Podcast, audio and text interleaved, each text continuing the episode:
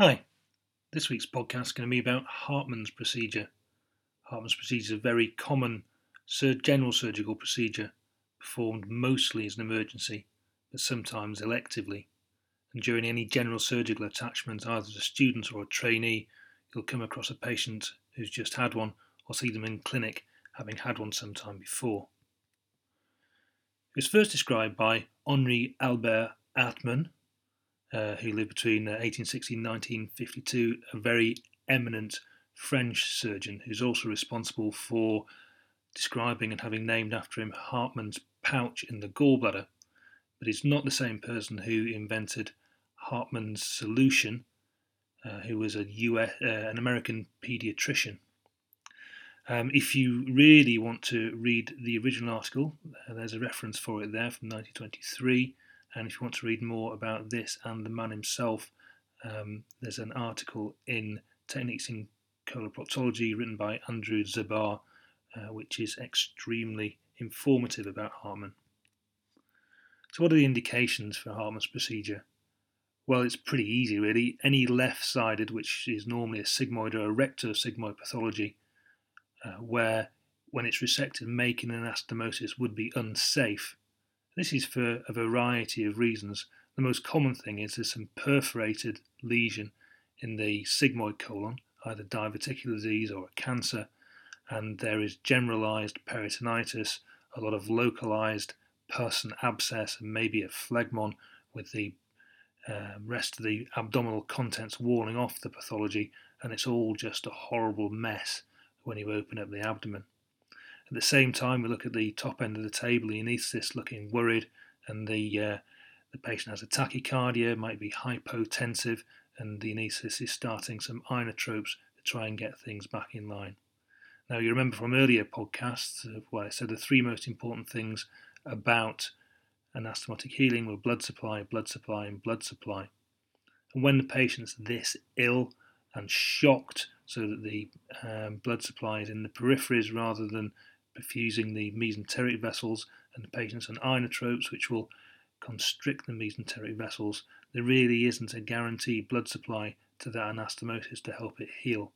So, in this situation, if you join those two ends of bowel up, then there's a high chance that there may be a leak of that anastomosis five to seven days later.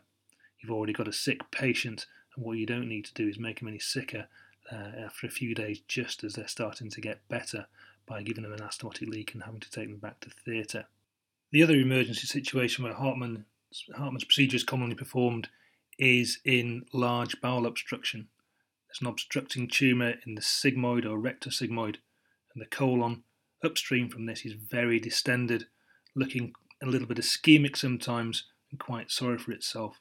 So you have some sorry looking colon that's a lot bigger than the distal colon to which you would anastomose the colon. And in times gone by, people worried about there being no bowel prep as well. And so the safe thing to do traditionally would be a Hartmann's procedure. So the proximal distended colon is brought out as a stoma. The distal colon after the resection is then stapled over and left inside. A lot of people still do this, and it's not the wrong thing to do. It's certainly safe for the reasons I mentioned earlier. In an elective setting, you might occasionally do a Hartmann's procedure. And the most common reason for this is probably a very elderly patient who has a rectal cancer, and uh, you'd normally perform an anterior resection and anastomose the proximal colon onto the mid or mid rectum or the anorectal junction. But elderly people sometimes suffer with continence problems, and you may be worried that their sphincters might not be up to holding on to the more liquid stool after resection of the left side of the colon and the rectum.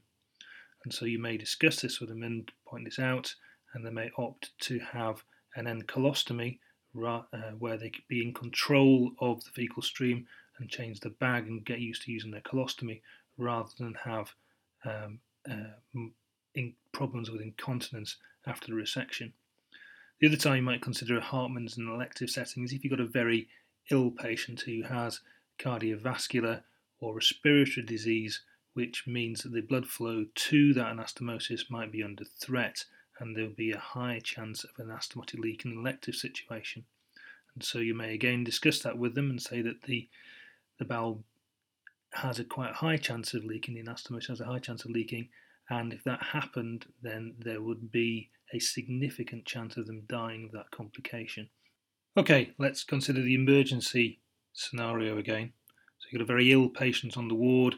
Uh, you think they have a perforated viscus, probably a perforated colon from the history, and there's plenty of gas on the X-ray, and tender in the left iliac fossa.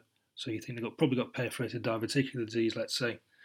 So before you get to theatre, you obviously need to resuscitate the patient. So large bore cannulae, fluid resuscitation, uh, put a catheter in, see how well you're doing with that. Give the patient some oxygen by face mask. Uh, give them some antibiotics. It's very important to give antibiotics as early as possible in the presence of sepsis to decrease the chance of death from sepsis. And uh, arrange for some DVT prophylaxis to be given in theatre or afterwards. It's very important if you've got a chance at all for the patient to be seen by a stoma nurse beforehand.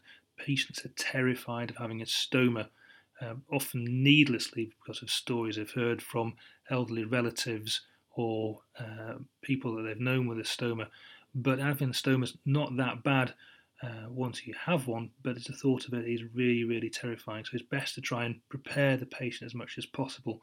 Even being seen for half an hour or even less by a stoma nurse beforehand markedly improves the outcome of patients with a stoma.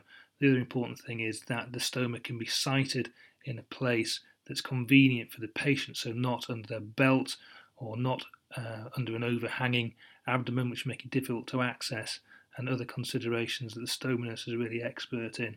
So before you take a patient to theatre, if possible, get the patient seen by a stoma nurse. Okay, so the operation itself.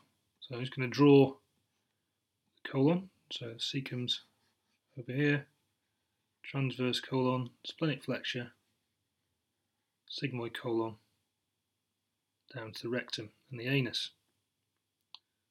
Okay. Yeah, tube. Okay, so the pathology is going to be here, so either an obstructing cancer, perforated diverticular disease, perforated cancer. And around here is all kinds of horrible inflammation, pus, omentum welded onto this, trying to ward it off, small bowel stuck down onto it, and general sort of just nastiness down here and left iliac fossa.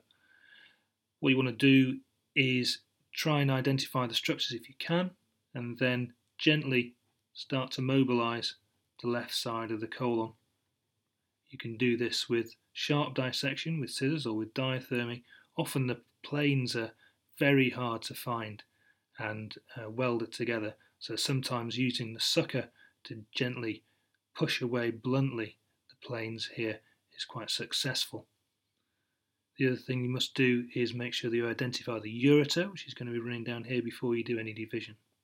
Once you've mobilised all this, and depends how long the sigmoid colon is, but you may have to mobilise a splenic flexure as well, is then identify the vessels. So you need to remember that this part of the colon is supplied by the inferior mesenteric artery coming off the aorta at about L3, and that will have some branches going up this way, and some branches coming down this way, which eventually goes off to form a superior rectal artery.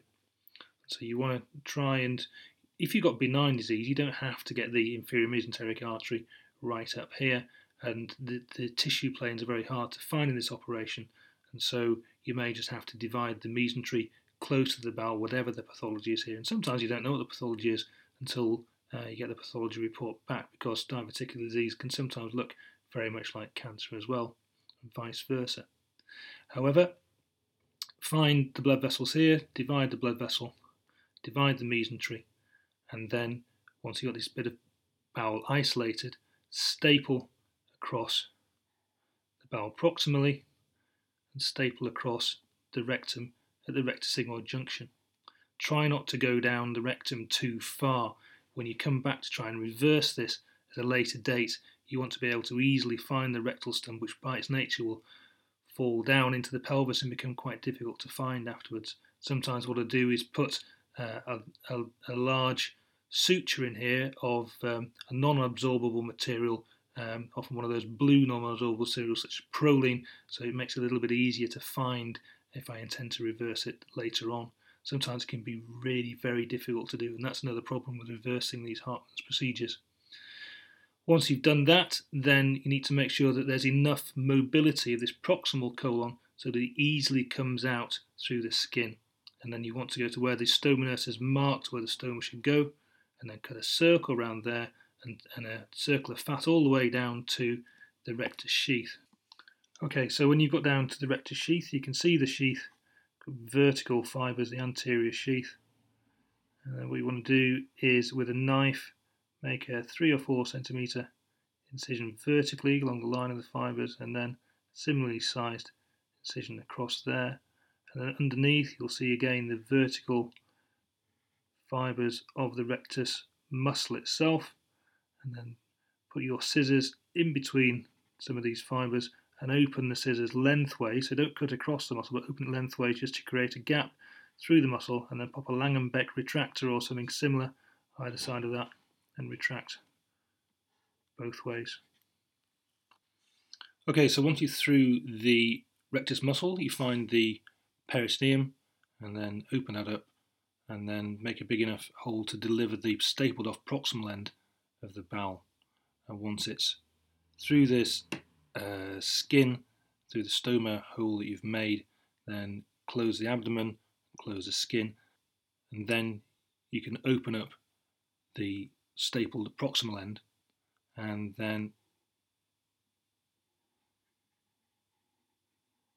you're left with the lumen like this and then with something like 2O Vicryl Rapide put stitches in north, south, east and west and then in the gaps between and sew it on to the skin subcutaneous tissue to leave you with an end colostomy which is flush or slightly pouted from the skin.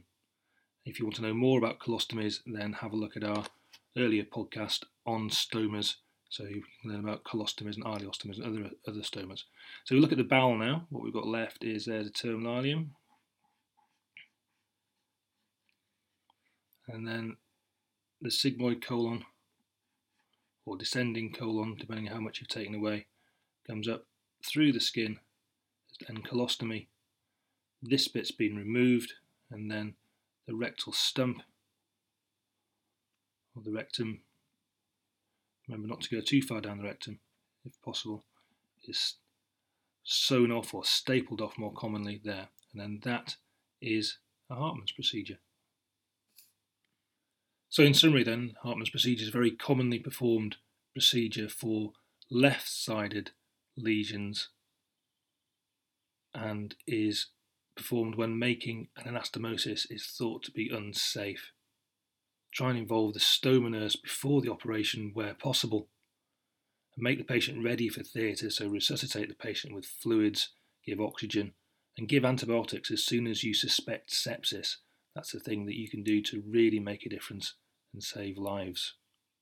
And then go to theatre, and you'll see that the operation proceeds pretty much as described in this podcast. Okay, well, I hope you found that helpful. And um, there are plenty more podcasts from the School of Surgery. If you go to podomatic.com, you can type in School of Surgery in the search bar and uh, find what's now uh, nearly 60 podcasts there to download on various topics to do with surgery. You can do the same uh, if you go to iTunes and uh, go to the podcast part of the iTunes store and type in School of Surgery again, and you can subscribe, and they will appear in your uh, media player um, as they're published. Uh, and you can also go to our Facebook page. So go to Facebook, type in School of Surgery, and like us there, and you'll get updates from the Facebook page. So, thank you very much for listening, and more next week.